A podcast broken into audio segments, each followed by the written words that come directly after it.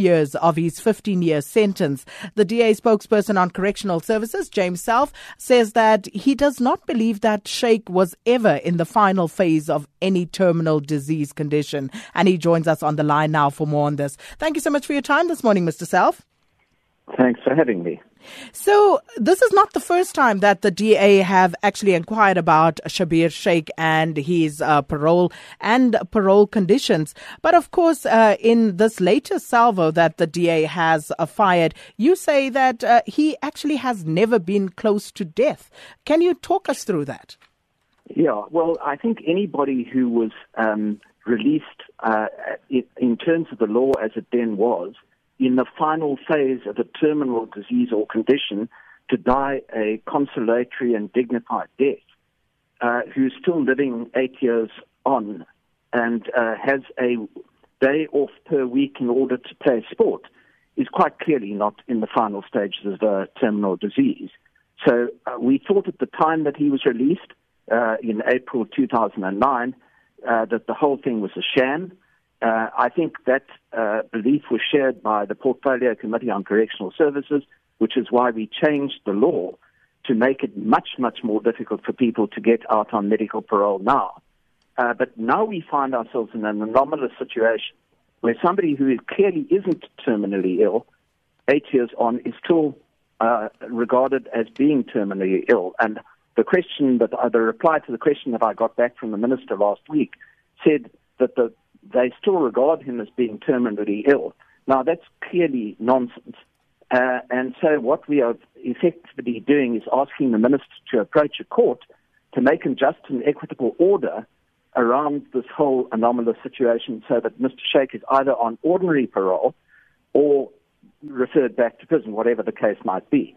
Uh, but you clearly can't have somebody who's not terminally ill who's still classified as terminally ill. So, what would the recourse be then if um, someone who is not terminally ill was actually granted medical parole? Um, who needs to be held responsible in that regard? Well, I mean, all the people concerned, I think, have moved on. I think the person who was most responsible was Ngconde Balfour. Uh, and uh, I, he ceased to be a member of parliament uh, after the 2009 elections. Um, but uh, and the national commissioner has subsequently also gone. So it's very difficult to hold somebody accountable. Um, we tried at the time to have the doctor who recommended his release investigated by the Health Professions Council, uh, but that was turned down. Um, so it looked to us at the time like a cover up was taking place. And I think that if Mr. Masutha does not take this matter to court uh, and get it to Clarita, uh, then we may have to do so ourselves. Well, we'll leave it there for this morning. Thanks so much for your time there, uh, the DA Shadow Minister of Correctional Services, James Selfe. And for more on this, uh, just to try and understand exactly what the legalities are around this particular matter, we are joined on the line uh, by a law lecturer at the University of Cape Town, uh, Kathy Powell. Thanks so much for speaking to us this morning. Good morning. It's a pleasure. So, is it possible to have someone who is released on medical parole to have that parole reviewed and ultimately change that uh, to something else? Well, the decision by the parole board to grant uh, Schabir Shaik medical parole was an administrative decision, and administrative decisions are reviewable. Um, I noticed that the DA is not uh, immediately trying to challenge the decision themselves. They're trying to get the minister to do it, which is um, the better first step because um, uh, the minister is the one to follow up if a mistake was made because it is his department. Um, the DA might have a, a, harder job persuading a court that, that they have legal interest if they bring the matter, if they challenge an administrative decision that didn't affect them directly. But um, yes, a, a, decision is reviewable. Um, what I find uh, well interesting and problematic is decisions are not reviewable under administrative law by a court on the basis that the court would have decided something else. There are the specific grounds of review. And um, the mere fact that the board got it wrong is not in itself a, a ground of review as long as the decision was uh, taken through the correct process and was not grossly unreasonable, then the decision would be administratively correct. Um, and given that the, the parole board had this medical certificate in front of them, I think it's, it's, it's possible to argue that the decision was correctly taken. Um, I noticed that the DA, however, is moving beyond the actual decision to how the situation looks today, with a man out playing golf whom the department has said it considers terminally ill. And um, that, that actually moves beyond the administrative decision, and I can understand why they are asking the minister to actually get clarity and, and a correct position on the situation. So, as the law stands, uh, there's no way that Schabir Shaik would go back to prison. I, I don't think so. I don't think you can challenge the decision as admin. You can challenge it, but I, I don't think you're going to necessarily be able to prove any of the grounds that would get a decision overturned. Um, in other words, you, you, it's hard to prove bias. It's hard to prove that the decision was grossly unreasonable. Um, so I don't think the decision would be the basis of getting Schabir Shaik back to prison. What the DA seems to be calling on is the minister's uh, power to regulate the ongoing practice of the department.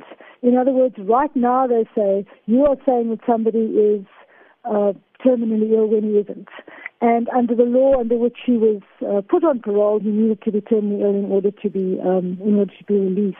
Now, um, I'm not sure of the extent of the minister's powers to simply reorganize uh, something in his department when when when something is wrong right now. Um, I think that uh, Schabir Shaik could challenge any attempt to try put him back into prison on the basis that he was lawfully put into parole in the first place. But if you're out on parole, you are out on conditions, um, and that does make um, your parole uh, susceptible to change and review. Is there anything that you've noted that um, would suggest that Schabir Shaik may have in any way um, acted in a manner that jeopardizes his medical uh, parole conditions? I can only speak from reports that I've read. I, I do know that there was a, a, a big controversy after he was um, after he was seen shopping in a in a, in a supermarket, um, and that he went and stayed at a at a at a fancy resort. Um, but uh, apparently, the playing of the sport is covered by the parole conditions. Perhaps what is being challenged here are the parole conditions, but I think that is also something that is within the um, within the discretion of the parole board, and it would be difficult. You have to find concrete grounds to challenge a discretion. Uh, again, a discretion can't be challenged on the basis that the court would have come to a diff- different decision. I think uh, probably the most the closest that to get, got to getting his parole revoked was when he assaulted a journalist. Um, he's definitely not behaving as a terminally ill person behaves who's come out to, to die with dignity.